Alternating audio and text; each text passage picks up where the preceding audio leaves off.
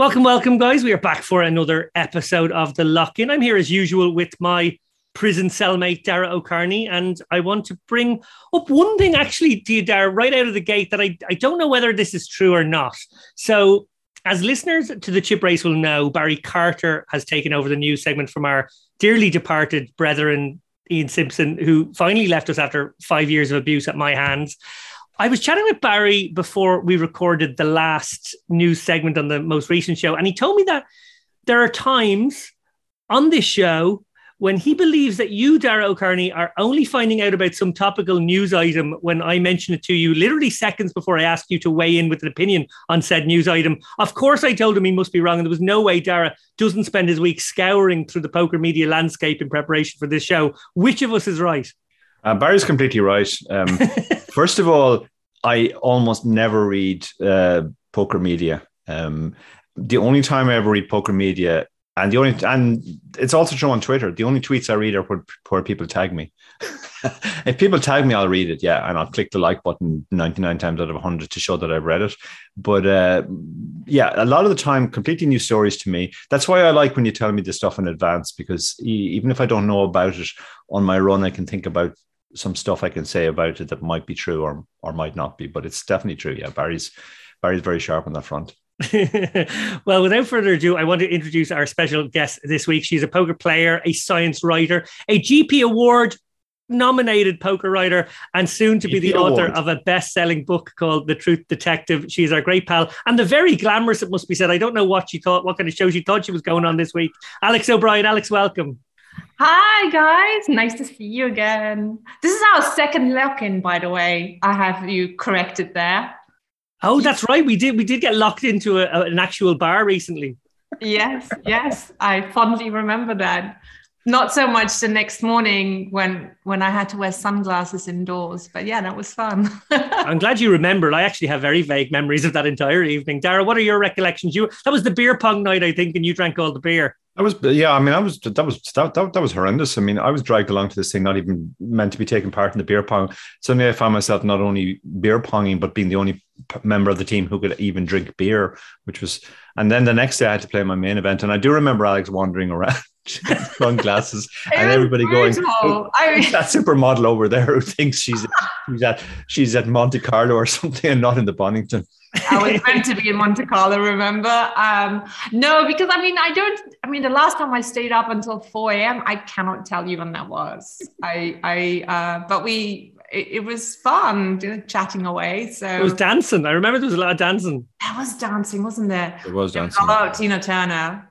There was a lot of Tina Turner, and it like gives away your age when you know who the, the, the singer is. Well, there's no fooling anybody that we would all know Tina Turner. I don't think any of us could bluff that one.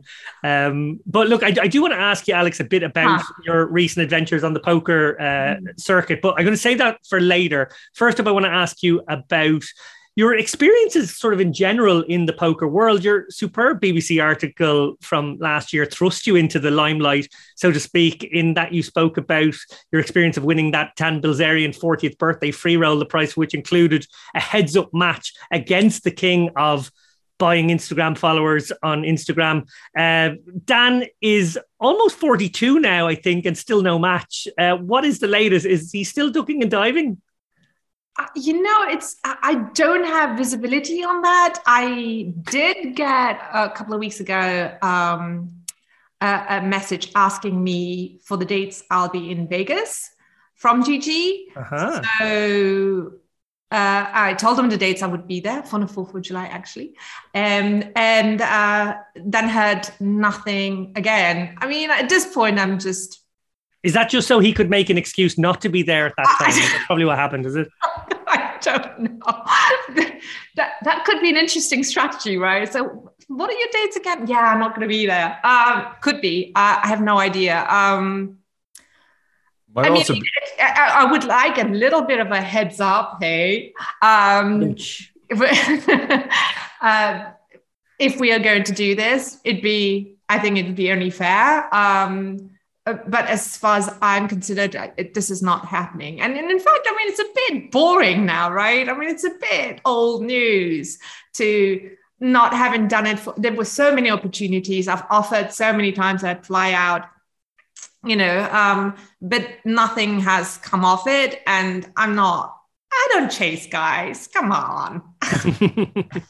like I've said I want to do it. So, um, but yeah, nothing, nothing really. Um, but I don't think anybody wants to see that anyway. So it's okay. No way, we definitely want to see it. That BBC article, though, was called How a 10K Poker Win Changed How I Think. Mm-hmm. How did it change the way you think? And how did it also influence, I suppose, your upcoming book, Truth Detective, which is mm-hmm. at least similar in the terrain? Yes. So, first of all, like um, poker has kind of trained my thinking, I guess. It recalibrated it in many ways. I mean, the way I talk about my availability, you know, uh, it's more precise. I'd say things like, I'm 75% sure I can make it, rather than I'm more likely. Likely mean could mean a lot of things to a lot of people. So I'm very precise in my predictions in general, but I'm also like when it comes to bad news, for example, the way I handle bad news, um, we that's part of life, right? But you have a much better sense of dealing with a, a sort of an acceptance. You have a much big acceptance about bad outcomes in life or unexpected you know because life is beautiful because it's unpredictable right? When we accept that this is what life is about the reason we enjoy living is because we don't know what's coming next and in every sense of the way. Um, and but a lot of people uh, perhaps aren't able to deal with life's unpredictability as well and I was definitely in that camp where I'd be like, "Oh my god, life is shit," and and now yeah, yeah, life is shit, but I'm sort of don't cry as much anymore. Sort of if I was oscillating here, I'm much more sort of here now. Like the swings are not as bad, and I think something that that you had told me, David, as well. Um, uh, it, it kind of I'm more in control of um, the things that I can you know that are out of my control. I'm in control with the things that are out of my control. Does that make sense?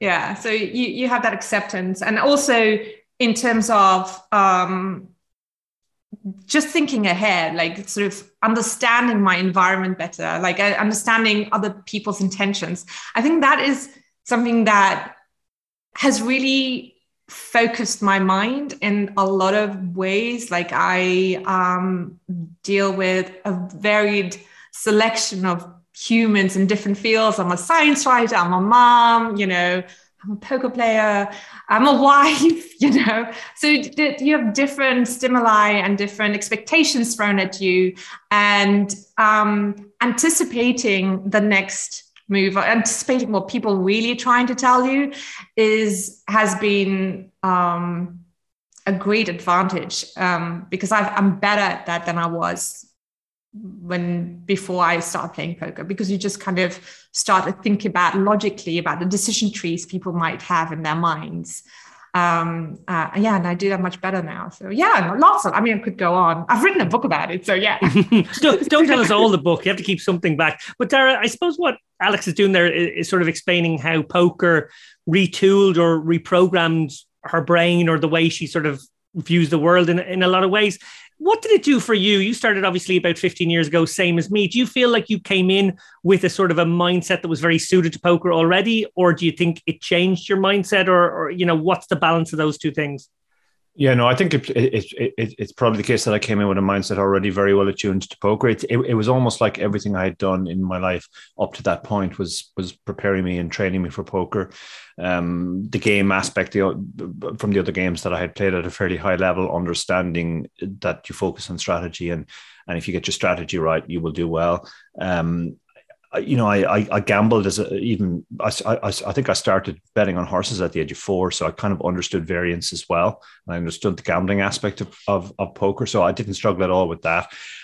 I think running, um, particularly the the really long stuff, had in, had it uh, sort of induced this sort of stoicism in me as well, um, where I just accepted that you focus on the things you can control and you don't worry too much about the other stuff, and you and you just have to deal with them. And I think also just the fact that I was older, I had a sort of a bigger z- zoom out. Um, I had a, you know, every year of my life at the age of 40 was only two and a half percent of my life. Whereas if you come at the age of 25%, and it seems a lot more, and, and, and you focus much more on the short term. So I do see that with my students. Um, uh, some of them, some of them are very, very good at poker, but they struggle with the other stuff. And but gradually over time, the the the the the mentality of poker and the tricks that poker teaches you bleeds into the rest of their life, and they actually become better at that. Um, you know, there's, there's one very extreme example. I'm not going to say who this person's name is, although I suspect people might be able to guess. But maybe the best poker player I've ever interacted with. Oh, stop it, Dar! Don't be bringing me up this story. Well, possibly the worst at dealing with life, and, uh, and and and and there's a real disconnect there between the you know this person is incredible at dealing with all the stuff that poker throw, can throw at you, the bad beats, the variance, etc., etc., but will go off the rails over something fairly minor um, in, in in in their personal life. But again, gradually over time, with this person, I do see an improvement, which I absolutely ascribe to poker. Poker does rewire your brain and you start to see the, the, the the lessons of poker. You know, don't don't worry too much about variance. Zoom out, look at the big picture. Realize that you're always going to have downswings, etc., etc. Um, that does translate over to life. For sure, it does. Well, Dara, also you and I obviously both spend a decent amount of time writing. We write articles and blogs. Books are a very different story, though. I've only ever written one thing of book length. It was my philosophy thesis. You've written three strategy books, of course. Describe for me the main difference when tackling something long form. Um, well, obviously, you've got more room to, to to explore the topic, and you're less concerned with sort of like immediately drawing the the reader in. Um, although that's that's quite important too. The way we have structured all of our books is cognizant of the fact that you know as a as a reader of poker books, I know that I don't get to the end of ninety percent of them. Um, I get to a certain point in the book, and for whatever reason, I stop. And we kind of suspect it's the same for everybody else. So we front load our books. We put all the really important stuff at the start, irrespective of where it comes. And you know, in in poker satellite strategy, that meant talking about the end of satellites first rather than the beginning, because the end is far more important. So that if somebody does only get 30, 40, 50% the way through, at least they will have got all the most important stuff. Um, I also think with all of our books, we we've started out an, an idea of what the form is going to be, and then it's changed dramatically as we as we've gotten into it. You just kind of suddenly realize, okay, it actually doesn't make sense to talk too much about this. Um, but but but this thing, which we thought was a relatively minor point, is actually much bigger than we thought, and um, so it's much more fluid and you have to sort of keep moving the parts around and throwing out some parts and, and bringing in new parts um, you're it, it, it's also weird but like you start out with this idea well this is a book so this can be as long as we like but that's not really the case um, you know nobody's going to read a 2000 page book on satellites uh, they're not even going to pick it up they're going this is this is completely pointless so you know for example when when i when i did my um, my satellite masterclass for learn pro poker one of the freeing things about that was well, this is a for, this is a series of videos now, and this can be as long as we need, so we can put literally everything into it. Whereas with the books, we constantly found we were going, okay, if we put this in, it's too long, and to be honest, it's not it's not major anyway. Um, so it it it, it does kind of focus you down to the to, to the key essentials. So it's one of those things where, yeah, initially you think it's just incredibly long and we can say anything, and then very quickly you realize everything has to actually be you, you you you absolutely can't waffle as well because if you waffle, people will just lose interest. I think that's why most people don't get to the end of most poker books. Um, at some point, they get a little bit self-indulgent and they go down rabbit holes that maybe the reader isn't that interested in, and then the reader just loses interest. And we try to avoid that with our books, and we and we had lots of people telling us that not only, not only did they read the book and get to the end, but they went back and reread it a couple of times, um, which I think is completely contrary to most people's experience of poker books. Yeah, that's certainly a, a lovely comment. back to you, Alex. Um, I suppose during the time when you wrote the article and, and, obviously been working away on the book, but also probably down to our mutual friend Jen Shahade, who is a queen of many things, but also uh, networking and, and putting uh, like-minded people together and creating social groups. You have found yourself a, a lot of friends and contacts now in the poker world. Uh, I know you've put in a decent amount of study and you've been putting that into practice by traveling for the first time to poker festivals. Uh, most recently, of course, you came to Malta and then the Dublin Festival in the last month or so. How were those experiences overall for you? Oh, I have to say, um, it was fascinating. It felt like um, going to a boot camp. That's how I kind of explain it to my non poker player friends.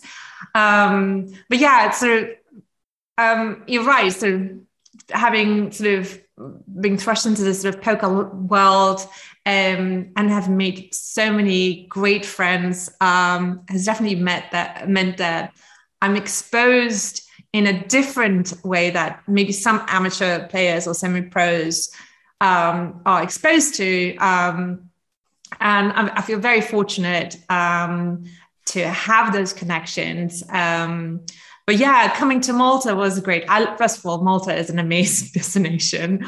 I, I, don't need much of an excuse to jump on a plane to go.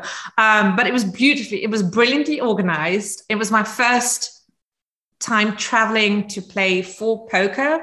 Uh, I didn't know what to expect, but it was very well organized, uh, um, very well structured. Um, but what was interesting was that people were coming up to me and saying, Hey, Alex, how's it going? And I'm like, Oh my God, I don't know who this person is. How do I not remember this person?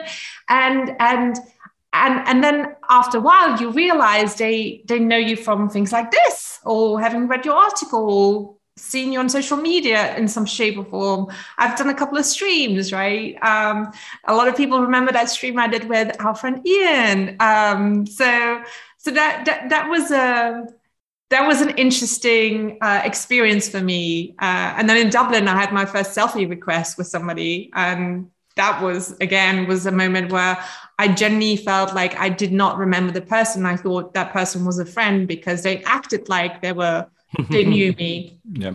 And and and that threw me. so um yeah, but I it was definitely gosh, you know, I, I did these um, um, destination poker experiences. That's how I explain that. Because um, in the run up to the World Series, because I didn't want to sort of go cold turkey World Series um, you know, because I wanted to at least have some exposure to what it means to just play poker 24 7. And yeah, I mean, it's exhausting. I, I, think um, you were talking about, uh, Dara, you were talking earlier about the, the variance and how people deal with um, uh, ne- negative outcomes at the tables, right? My husband was saying uh, after was coming home from Malta, he's like, I was getting a bit worried about you because your your text messages were getting increasingly existential. Because I mean, I mean, talking about run bad, right? And I just it was just I I kept I kept thinking, what is going on? I every single time I'd bust a tournament, I'd go back to the hotel room, open the Sims, put in the hands, go, okay, if I made a mistake, I deserve to get knocked out. And he's like, nope, nope, didn't make a mistake, still got out, you know? it's just, and then you think it's fine, you just stick to it. And it's so hard to maintain that that focus, go, okay, it's fine, you just cool it again, right? Cool it, fine. Um, and particularly miserable for you, Alex, as well, was you know you, you had a tough time with a few bullets in the main, but then you basically bubbled the high roller, which was pretty gross because you had a stack in that. I mean, but I celebrated that like a win. I was like, yes, I didn't suck. I played with like, oh, but you know what? That high roller, what made it also very sweet was. Um, as I was sitting down next to me, sat my nemesis from the main, who basically bluffed me off a set of aces and I because I couldn't piece it together, and I folded like a massive hand and a huge pot at that point, and on the river it just jams all in. I'm like, oh no! And then I open fold my aces to show I had like a you know huge hand, and that basically also swears, well, you better fucking have it, right? because I'm so angry that I have to fold this. And no, you're he, you're a pirate. I, have seen this many many times now already. You you swear like a pirate. Oh no, I'm a fishmonger's wife. You know, pirate would be too nice to me. Um, and then um, and then he shows me the bluff. I was so tilted, I had to get off. I, I literally jumped off the table and walked off. I'm like, oh my god, I'm gonna kill you. I was just like, I was shaking. I was so angry. And then I sit down in the high roller and he sits down next to me. I'm like, no. I just went, no, uh-uh. just, and then, and then, but then at that table, I can actually, they played poker. I mean, I could, I, I like after about 15 minutes, we were, we were playing. I was full betting. I was just, you know, I was bluffing effectively. I'm like, whoa, this is nice. I was having fun. The high roller was fun. and bubbling that, I was totally happy with because I wasn't the first to pass. I, I was really, really happy. Like I like I said, I celebrated that like a win because I was happy with my play and I enjoyed playing it. So it was good. Well, Dara, I think a lot of players can relate to what Alex's experience here is of you know putting in the work, looking at the sims, studying, making the effort, of course, to travel to a festival, and then coming home empty-handed. It is uh, a bit miserable sometimes. It's hard to be process focused uh, rather than results focused, even though that's of course the right way to think about it. What advice would you give to people like Alex? Um, well, I, to be honest, I, some people are very good at this and they just come into poker naturally with a very stoical mindset, and um, but most of us don't. And uh, it's one of those things. It definitely gets easier as you go along because you have a bigger, big picture. Um, when you come into poker first, like uh, you know, your first tournament is hundred percent of your experience. Your second tournament is fifty percent of your experience, and, and so on. So it, it, all seems very big. Like when I started, I, I think for the first few years, I think my worst cashless streak, let's say, was six tournaments, and you know that's just first of all, it's nonsense that that was that was even the case. I clearly ran very well at the start, but it also didn't didn't really expose me to sort of downswings. And that, then when they started to come, um, you know, even though I said earlier I was sort of well mentally prepared for poker when I came in, it, it's still difficult. Um, and you, you have to do exactly what Alex says she does, like go back to the hotel room, look at the sim, and and and just shrug it off if you if you haven't made a mistake. Um, and I think the other thing to focus on and, and to realize is that poker players often see variance as the enemy. Um, and they think, well, if we could somehow take the variance out of it and we just always get our EV, that would be a good thing. But that would be a horrendous thing. First of all, it'd be incredibly boring. You know, you go along to every single tournament, and let's say you're a 20% winning player, and then you play for 10 hours, and at the, at the end, they give you 120% of your buy in back, and they go, okay, well done. We've done another day's work. That would take a lot of the, uh, the interest and fun out of poker. The second thing is the variance is absolutely essential to get the bad players in, to get the losing players in you know, people don't play chess against grandmasters for money because they know they're going to lose every single time. There's no variance in that game. It's the variance of poker which makes which which, which makes the whole thing possible.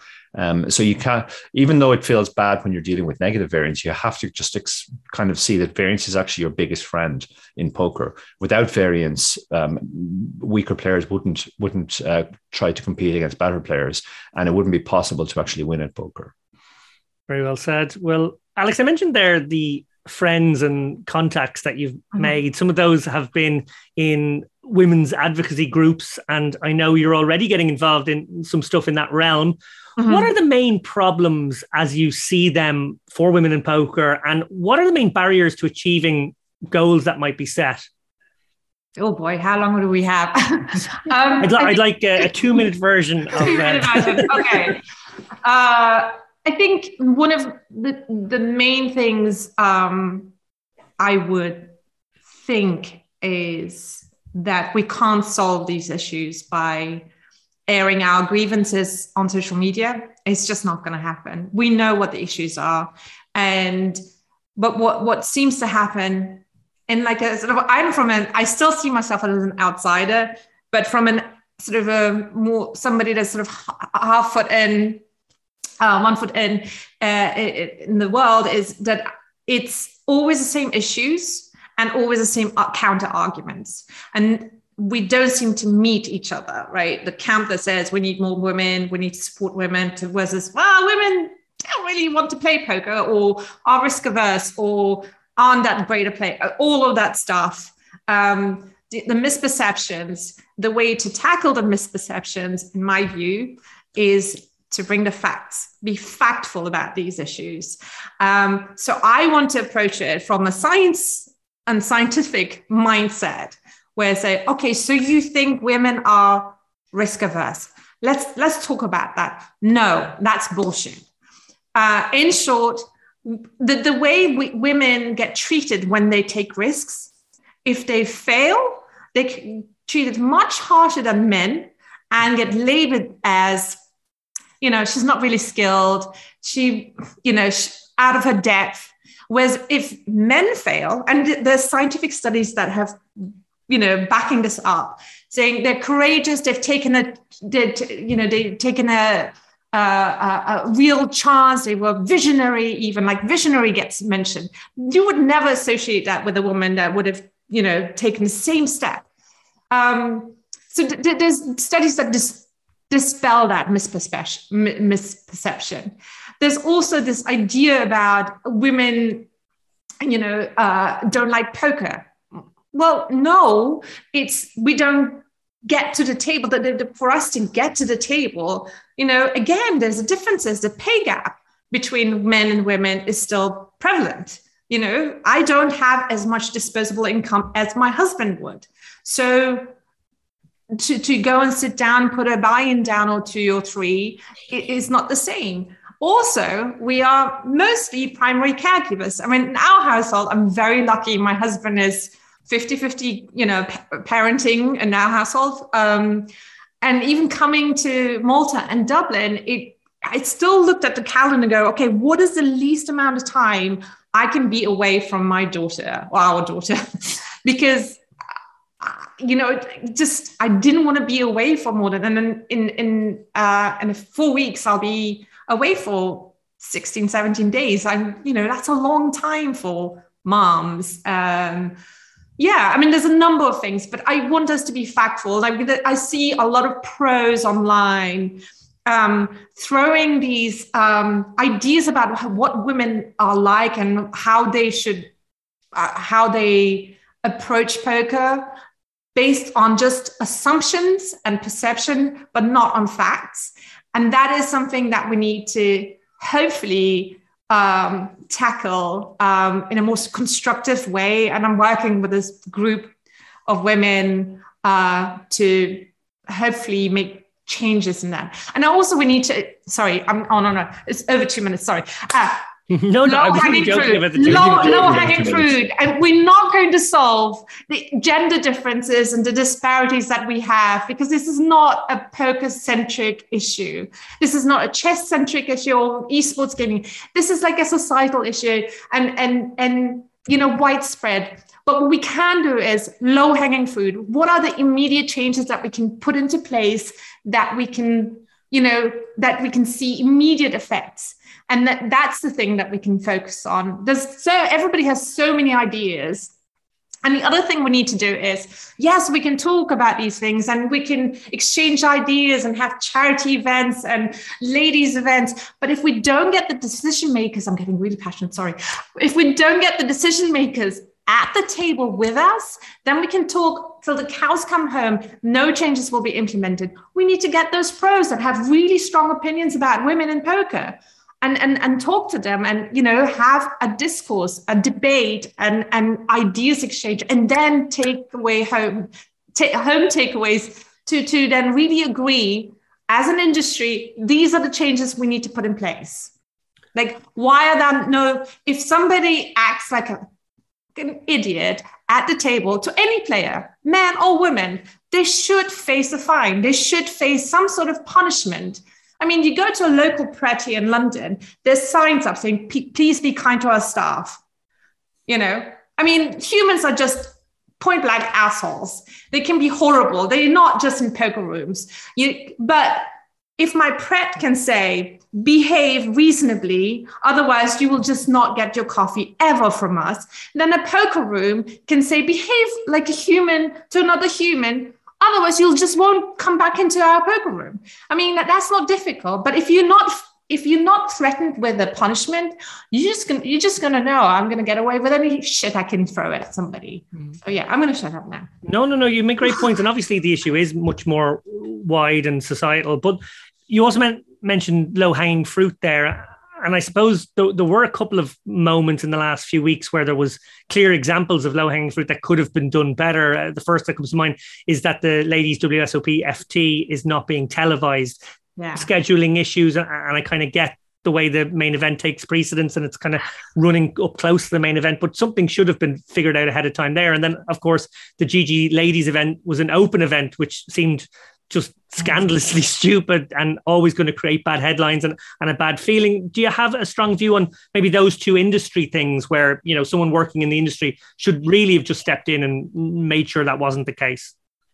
I have to, I have to like be fair as well. I mean, I get that, you know, the WSOP as I always describe it as a, the Wimbledon of poker, but it's also a business, right? It's not a charity, it's also a business. And I get that streaming perhaps a ladies event um, might not be commercially viable for them. Like, let's just put it out there. I'm not saying that's right or wrong. I'm just saying that all the decisions that I've made are pretty much made on a commercial basis.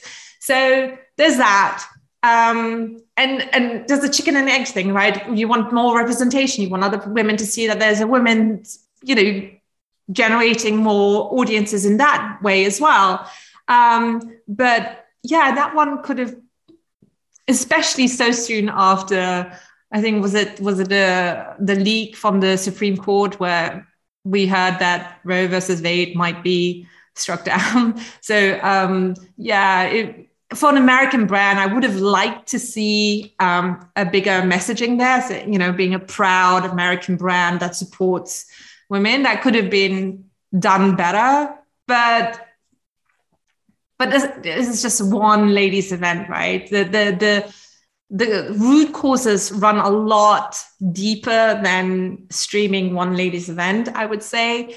Um, so um, if we were to force a, such a big brand force would ask a brand to with such a big cloud and, and brand recognition to do something effective and meaningful for this audience for this group of players i think we could we, we could ask them to do different things um yeah but just yeah, I, I, I don't have the solution. I'm not saying I have the solution. I'm just saying this. But we can try. With the low hanging fruit is try to dispel some of these very strong held misperceptions about who what women are like and what their behaviors are triggered by and how they think um, the, the differences are very small um, but yet the sort of ideas the stereotypes uh, prevail. That's really well said. Um, you mentioned there, obviously, the WSOP. I suppose I can segue neatly across to the fact that the WSOP has started and it's very exciting and it's back in its original slot in the summer. And we're all very excited to be heading out there. I think actually all three of our trips will overlap nicely we are tracking closely here on the show uh, because these are the only people we care about, obviously, in the industry is former guests. Uh, and, and if they win bracelets, uh, David Peters won the high roller about a week ago. And we were delighted, of course, just a few days ago that Dan Smith won yeah. the 25K heads up. He's a great friend of the show's as well. In many ways, this story was overshadowed by the Vogelzang tanking story, but we're going to hold off discussion on that till the next show. So we can give our full attention right now to just how awesome it is that Dan Smith has got that particular monkey off his back, uh, pa- uh, passing the baton, I suppose you could say, of best player without a bracelet to, I guess like Haxton or Steve O'Dwyer or one of those kind of guys. Uh, Jamie Kerstetter commented after that she'd rather be the worst with the bracelet than the best one out without one. And I think a lot of people can relate to that. But it was very obvious Dan was very emotional after the win. It was clear that it meant a lot to him. He referred to watching WSOP with his dad and it sort of being a big deal. Uh, we've gotten to know Dan a little bit over the last few years. He's, he's made a few appearances on our different shows. Uh, Alex, you got to know him too. Were you happy to see this?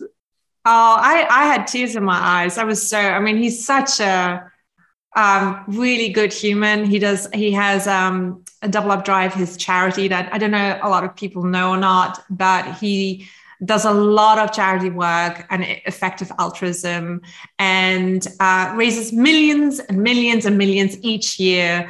Um, and he's you know he he lives life to the full um, you know he parties hard he plays hard but he's also focused on, on on on not wasting it all by helping others and to see him succeed to see him like you know holding a bracelet i well, it was it was a sweet moment. It was it was really special. I'm very excited to see him in Vegas and you know making sure that I, I buy him a celebratory drink. So yeah, no, super excited for him. He deserves it. He's a great player. I mean, he's a he's he's a genius. So yeah. Yeah, he is certainly one of the best. Dara, your thoughts when you saw it? I know you were delighted as well. Yeah, I was thrilled. Dan, Dan is genuinely one of the guests that felt felt the strongest connection with when we when, when we interviewed him, and and his and the fact it meant so much to him too. That that that's sort of good. I, we, I think sometimes pros send a very jaded, withered um, message out to recreations that we don't care about trophies and we don't care about bracelets and and all this stuff, and it really doesn't play well with the with the gallery. It's nice to see a genuine enthusiast like Dan um, come in, and you know we, we, can we can talk about all the negatives of the WSOP, and and and uh, and they're obviously fair game, but but they do an awful lot that's really good as well. They do better than anybody else. They draw the recreationals into their um, into their festival, and they get everybody to buy into this idea that winning a bracelet is a is a monumental thing, um, and you know obviously they're they're you know going back to the you know whether the latest should be streamed or not et cetera et cetera. I mean what i would say on that stuff is you know well that's capitalism baby.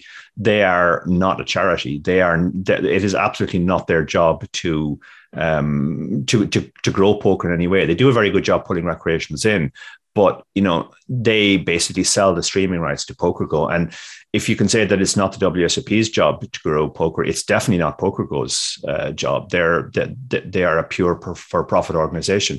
They're going to look at the figures very very carefully and say, look, every time we show ladies events, we get half the viewership that, of the of, an open event. So what what uh, you know it does we don't care whether they're more women in the in, in the game or not it, it is literally just we're going on what's going to make the most money for us. Um, and that's just the capitalist structure you, you, work within. It's it's for the people who have uh, who, who, you know who don't have that narrow focus of we have to make as much profit as possible. They're the people who need to be um, promoting um, not just not just more women in the game, but more diversity across the board.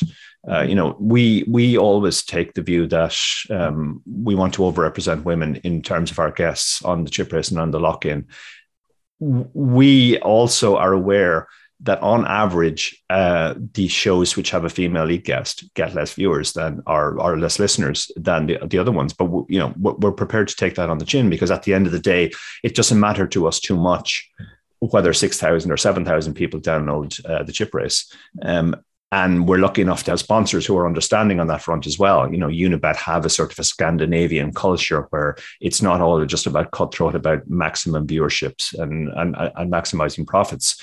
But when you're when you're operating in a different culture as Americans are, then it's kind of understandable that they are more focused on just the profit bottom line it's great to see that this show is not losing touch with its socialist, anti-capitalist roots. Uh, you know, it's, it's almost becoming a Marxist podcast, depending on the guests we get on sometimes.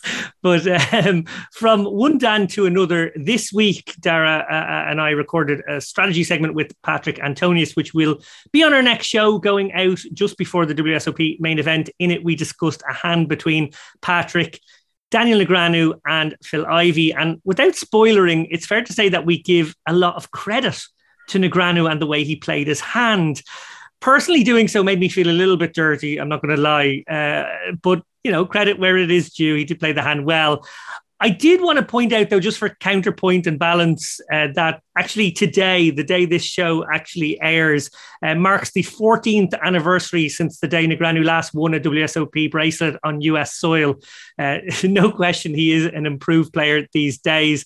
But Dara, do you think we'll see him finally win his seventh bracelet, or will this hilariously long streak continue? Um, I mean, this is kind of a nonsense question, really. This is a bit like asking if I think my neighbor might win the lottery because they're buying more tickets. Okay, okay. Let's put it this way then. What percentage chance do you think he has of winning a bracelet this year? Ooh, that's a much better question. Um, I mean, he plays everything and he plays the small runner feels. And he is genuinely much better these days um, than than he was a few years ago. Um, he came out of the Polk Challenge a much better player with a genuinely good understanding of modern poker theory. Um, and uh, and uh, you know, you said it makes you feel dirty. It, it, it, doesn't make me feel dirty to give him credit as a player because he's always been a great player. Uh, and you know, I've never ever questioned how good he is on that front. Um, my my concerns about him were on other in in other areas, and again, it's partial. Like it's not. I think everything he does is terrible, but purely on the poker front, okay, I'm going to say it's about I mean, the thing is, like you say, 14 years, but I mean, does anybody really have more than a 10% chance of winning a bracelet in any given year? Um, it's you, it would be hard to argue that more than a 10% chance. So, a 14 year streak is not even that bad. Um, I, I, am willing to guess here that he's probably fired more bullets in those 14 years than any other single player as well. Yeah, yeah, conceded, conceded. Um, uh, okay, I mean, I'm I, I, guess he's somewhere in the five to ten percent region. Um, you think it's that low? I mean, it might be higher. It might be higher. Alex, what do you think? Dara's going with ten percent. What's the smallest here. runner field higher. he plays? What's the smallest runner field he plays? He plays some. Well, he played the 64 runner 25k heads up there the other day, and there's probably a decent number of 100ks that get 40, 50 runners. That kind okay, of thing. Okay, then yeah, I guess it's more than 10 percent then. Um, okay, maybe 15 percent. Yeah, I think I'm probably on the kind of 15 to 20, maybe even a bit above 20. But what do you think, Alex?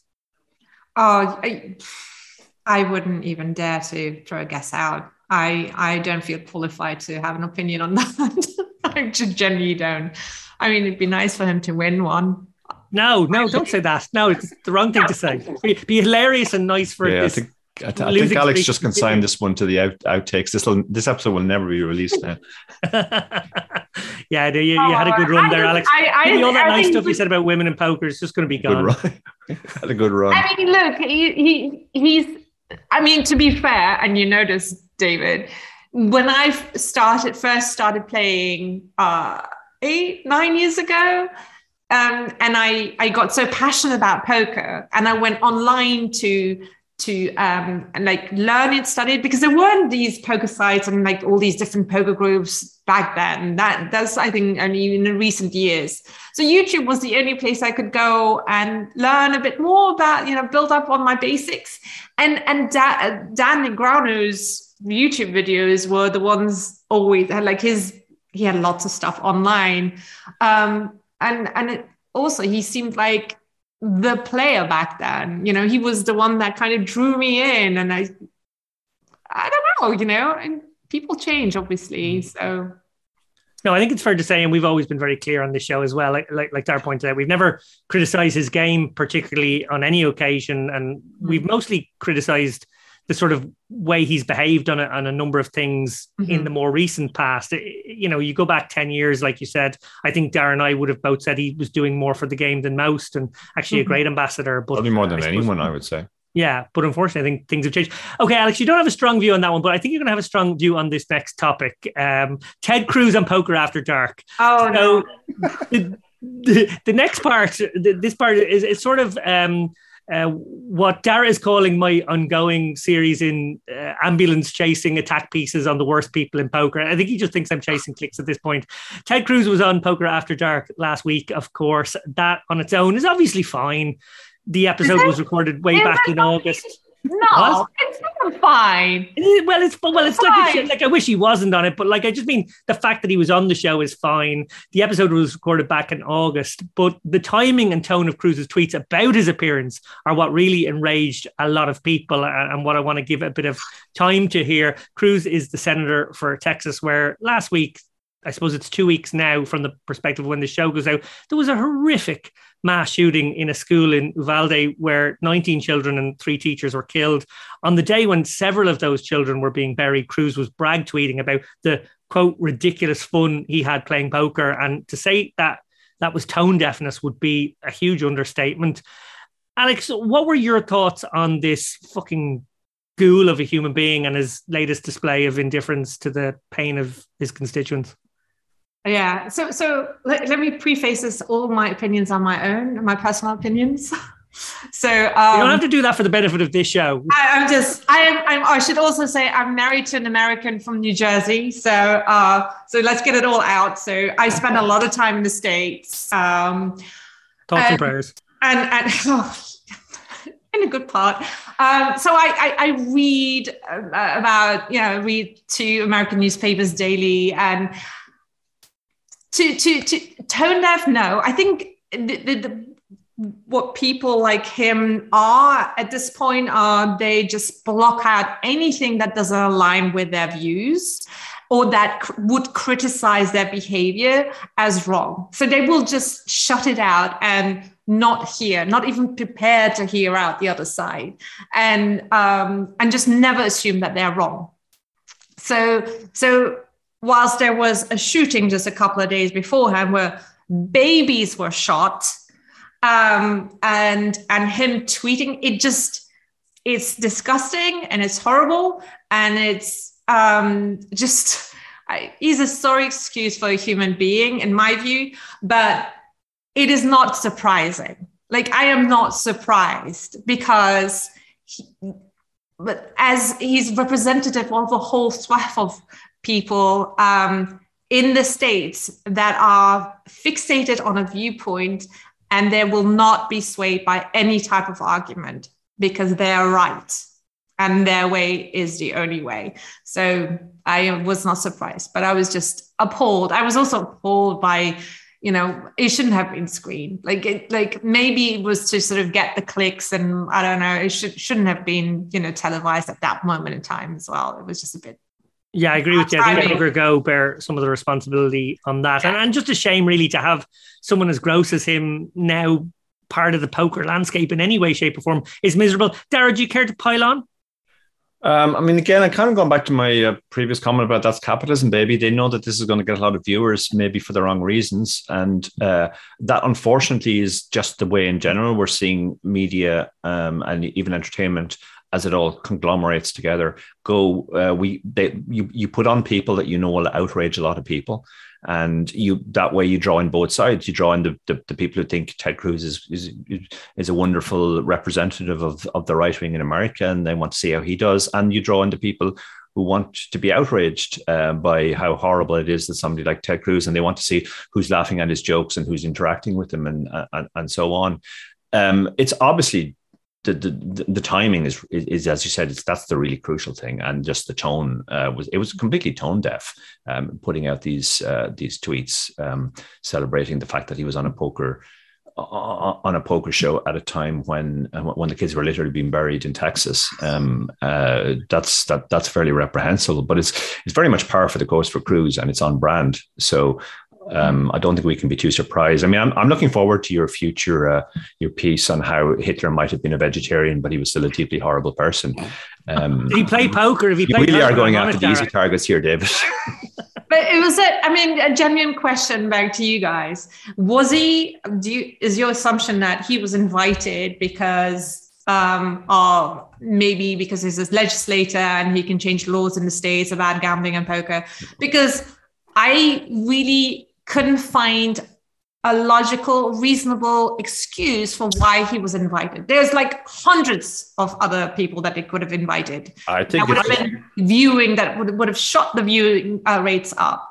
Mm, that yeah, I think it is just the viewers, baby. And um, you know, poker in Texas is under the spotlight a lot at the moment. And I heard a I can't remember which podcast I was listening to, but I heard a very good point made made about poker in Texas, which is that it's not really very well regulated, and mm-hmm. because mm-hmm. of that, we're seeing all these scandals at the moment, in um, where you know they're not allowed to charge rates, so therefore they have to try and make money in other ways, and that that creates all sorts of um, weird incentives and um, and problems. It seems to be a bit of a bit of still of the wild west for for, for poker, and I think we are going to see more scandals as a result.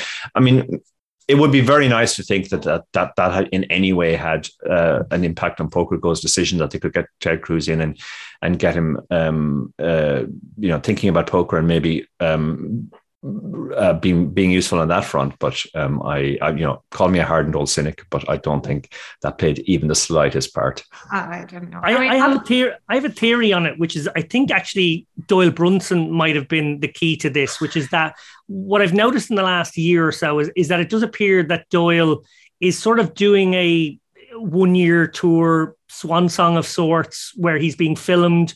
They're making a documentary about his life. Obviously, a fascinating documentary it will be. But Doyle's politics would align with Cruz's politics. And I have a feeling maybe in the context of making a poker show, a poker after dark episode around Doyle, this seemed like a way to sort of maybe allow Doyle to have some people he would have liked. There was a right wing um, radio presenter who is very controversial as well, part of that lineup too. And I've, I've a feeling it may have been cherry picked for that reason, but, but that is just purely speculation. Hmm. Um, moving on. Uh, this actually, I just have a little note here to myself, which I've realised is very self-indulgent, but it just like it just says the chip race boys are hitting form at the right time. Dara, uh, I couldn't help but notice that we both had a bit of success on the online felt this past fortnight. I won the Hotter 55 and the Unibet Supernova back-to-back nights, and I've been winning some satellites as well at the same time over the same actually three or four nights, I noticed you'd had multiple five figure nights with results on ACR and elsewhere. I know it's a little bit silly and we are a bit hardened at this point, but um, to look at a, a little brief period of run good like this in the run up to Vegas, it's still nice to be upticking right now, right? Oh yeah, for sure. And I mean, you know, poker's the easiest game in the world when you're running well. Um, unless unless you're one of those rare people who suffers from winner's tilt, um, which to be honest is not most people. Um, so it's a very easy game when it's going well. You you you know you go in with a positive mindset. Uh, if if you lose a flip, you're not that flip. Then you're not worried because you, are aware you've been going well over over a, a fairly recent short short sample. So it's it, it it definitely makes it easier to go to Vegas and prepare yourself for the trauma that is likely to happen there, um, uh, um, rather than going already trauma pre traumatized. Um, you don't want to you don't want to be one of those. You know, I've I've always said that if you want to see the biggest disparity between pe- the way humans can be, go to the first week of the WSOP when everybody's wandering around they're full of they're full of energy. They're bouncing up to each other, people they haven't seen in ages, and it, it feels like a big summer camp. And everybody secretly is thinking, "This is the year I, I, win a bracelet, and every, everything is going to be great." And then the last week, when it's literally just zombies trailing through the halls, wanting to be wanting to be dead, wanting to be on the plane home, wanting it all to be over, um, and not even talking to people anymore. Oh um, but you don't want to be a zombie in week one. that's just that's just a recipe for disaster. Uh, it's okay to be a zombie by the end because it's nearly over then anyway. Um, but yeah, it's it, it, it's it's definitely nice to get that sort of um, that run of form. And um, I mean, I noted with with Mirth that you who have been I would say a somewhat reluctant player in recent years, and more than happy to uh, to concentrate on the content, are now saying to me, "Oh, I think we're doing too much content. I think I want to cut back and stuff. I want to play more because I made because I won I won 12 and a half grand in three nights. And I think, you know, if if, if you work that yeah. out over 200, I'm going yeah, to be rich. I could have made a million quid this year if I just focused on exactly, poker. Exactly. well, on that jo- joyful note, an, an image of, uh, I don't know, cannibalistic poker players trawling the, uh, the, the halls of the Bally's now. Uh, uh Alex, uh, this is going to be a, uh, a first for you. What are you planning to play in Vegas? Well, I'm definitely playing the main. That's always been a dream. So I'm very excited, but also petrified, right? Because I know what the probability of me even cashing is. So, like, I'm trying to mentally prepare myself for I'm not going to cash, but I'm playing. And then I've, um, th- that website that I forget what it's called now that they just put up where uh, not just a uh, World Series uh, of poker tournaments are listed, but everything else that is running at the same time in the different casinos is brilliant because I'm definitely going to play some other smaller events. Um, I'm there for two weeks. I'm staying at a place that has a fridge, freezer, and a washing machine. And you know, we will, we will send our laundry over to you, Alex. I've invested in power banks. I'm going to have little Tupperware of food. Um, I'm, uh, yeah, so I, I'm trying to get myself set up so I've, I'm literally don't need to worry about anything else but making the right decisions at the table. So it sounds like party and Alex's, Dara. We're we're we're in Bally's in a cramped little hotel room. I'm sure this sounds much nicer. Well, I mean, come on. Uh, the Alex O'Brien Vegas experience is always going to be much better than our. let's keep the expenses down and let's reduce I, the amount of. of hang on a second. Hang on a second. I survived the Bonnington. Can we just talk about that? Don't, don't you scandalize the Bonnington on a Unibet sponsored show. How dare you? Yeah, I mean, I don't even know how Alex did it. Like, Alex, Alex brought me treats uh, as she was leaving, and they, you know, this was the Bonnington. Was, so you so were on the final table. I was, yeah, was but I, I but I was expecting. Like, you, you know, need snacks. I was expecting, you know, it being the Bonnington, it was going to be like a bar of chocolate or something. Somehow she got these amazing treats like Belgian waffle chocolate, etc. Like, how does she just? Does, does Alex just have her own universe where, like, you know, there's a special like portal that she just goes through and gets all all the really good stuff because she definitely lives better than the rest of us. I know. Um, I just make sure. I, I mean, I make sure I'm okay, and then I make sure everybody else is okay. So because I I have a saying, I repeat this: like everybody in the O'Brien orbit has then a plus EV. So uh, you know, I, I yeah, I do. I do. I mean, I started um, uh, training uh, for the um, Royal Parks half again, and I, I I am now instead of hungry every minute, I'm hungry ever every other second. So like I'm constantly thinking about food and having the right types of food is really important to me. I'm, like I'm, I eat a lot.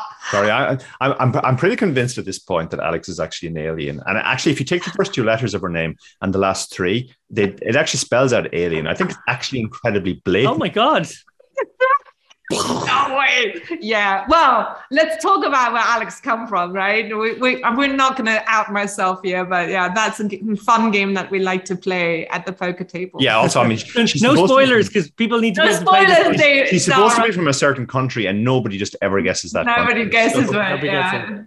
It's good. Yeah. No, it's fun. Um, but uh, yeah, food is important. I, I am looking forward to seeing you guys there. I'm also looking forward to seeing lots of my friends uh, who are out there already. Um, um, I think I'm so glad you finished that sentence that way because it sounded like I'm looking forward to seeing you guys and I'm looking forward to seeing my friends. That's that, that, that was just weirdly worded. My other I, friends, you, you guys are family. Come I'm, on, you left a long pause. You guys, you guys are family. You left a long pause. No. no, no, look, no, no, I just caught a glimpse of myself and how red I've become. It's this time of year where it's about 40 degrees in Malta and I oh. can't put my fan on or else it'll interfere with the audio quality. So I'm going to have to wrap this one up before I literally faint. Um, quick plug for an exciting Unibet Poker sponsored festival on the horizon, guys. The festival in Tallinn is coming up. It's taking place in the Olympic Park Casino between June 27th and July 3rd. If you're not going to Vegas, this is the place to be. Uh, we cannot recommend this one enough. From uh, now until June 22nd, I think it is, players can win an 1150 package for this festival every Wednesday night on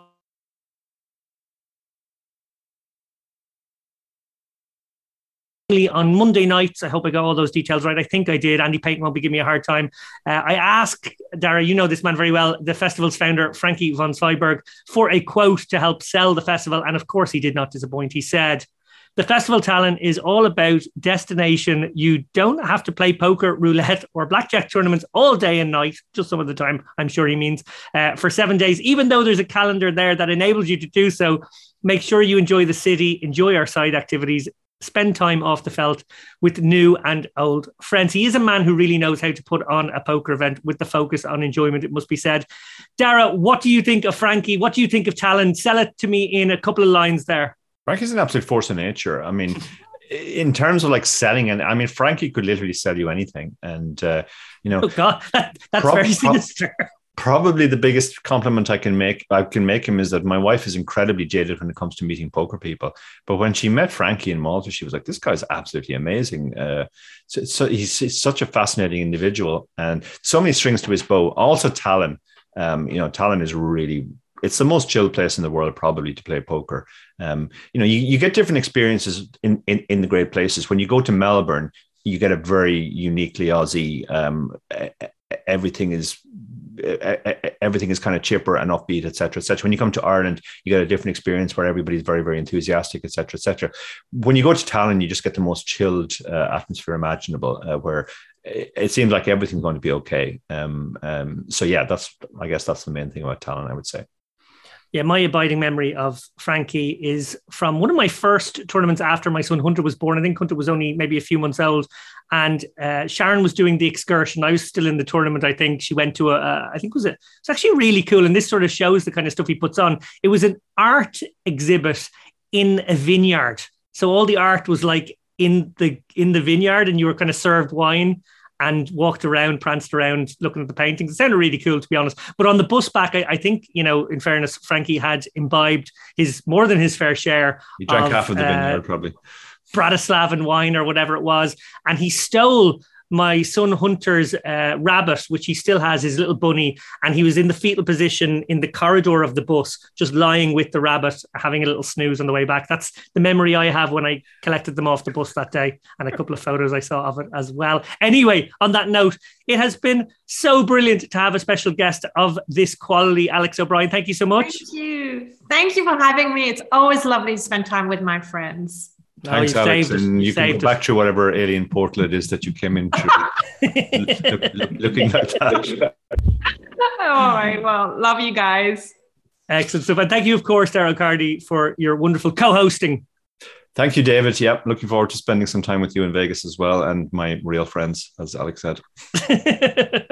well, our next show will star WSOP anchor Kara Scott. So don't miss out on that lock in. Until next time, guys, thanks a million. Good night. Night.